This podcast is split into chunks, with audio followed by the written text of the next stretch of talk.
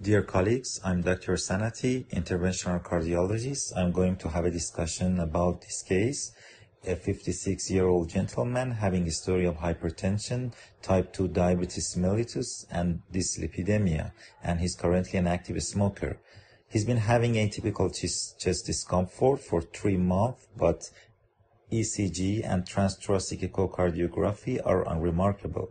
There are recordings of high blood pressures and blood sugar levels seem to be poorly controlled. Myocardial perfusion imaging reveals ischemia in mid and base lateral and apicoseptal valves.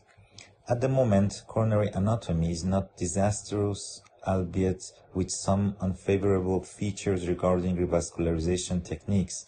The proximal portions of the main vessels are not involved, but there are significant lesions in mid-LAD and ostioproximal portion of relatively large diagonal branches and uh, ramus. In addition, distal LAD is diffusely diseased throughout its course, even in apical segment which makes decision making uh, about the mode of revascularization somehow difficult. Plenty of ostial lesions and multiple distal LAD lesions would apparently limit the long-time efficacy of PCI as it is the case for CABG regarding poor LAD runoff and the absence of proximal LAD lesion.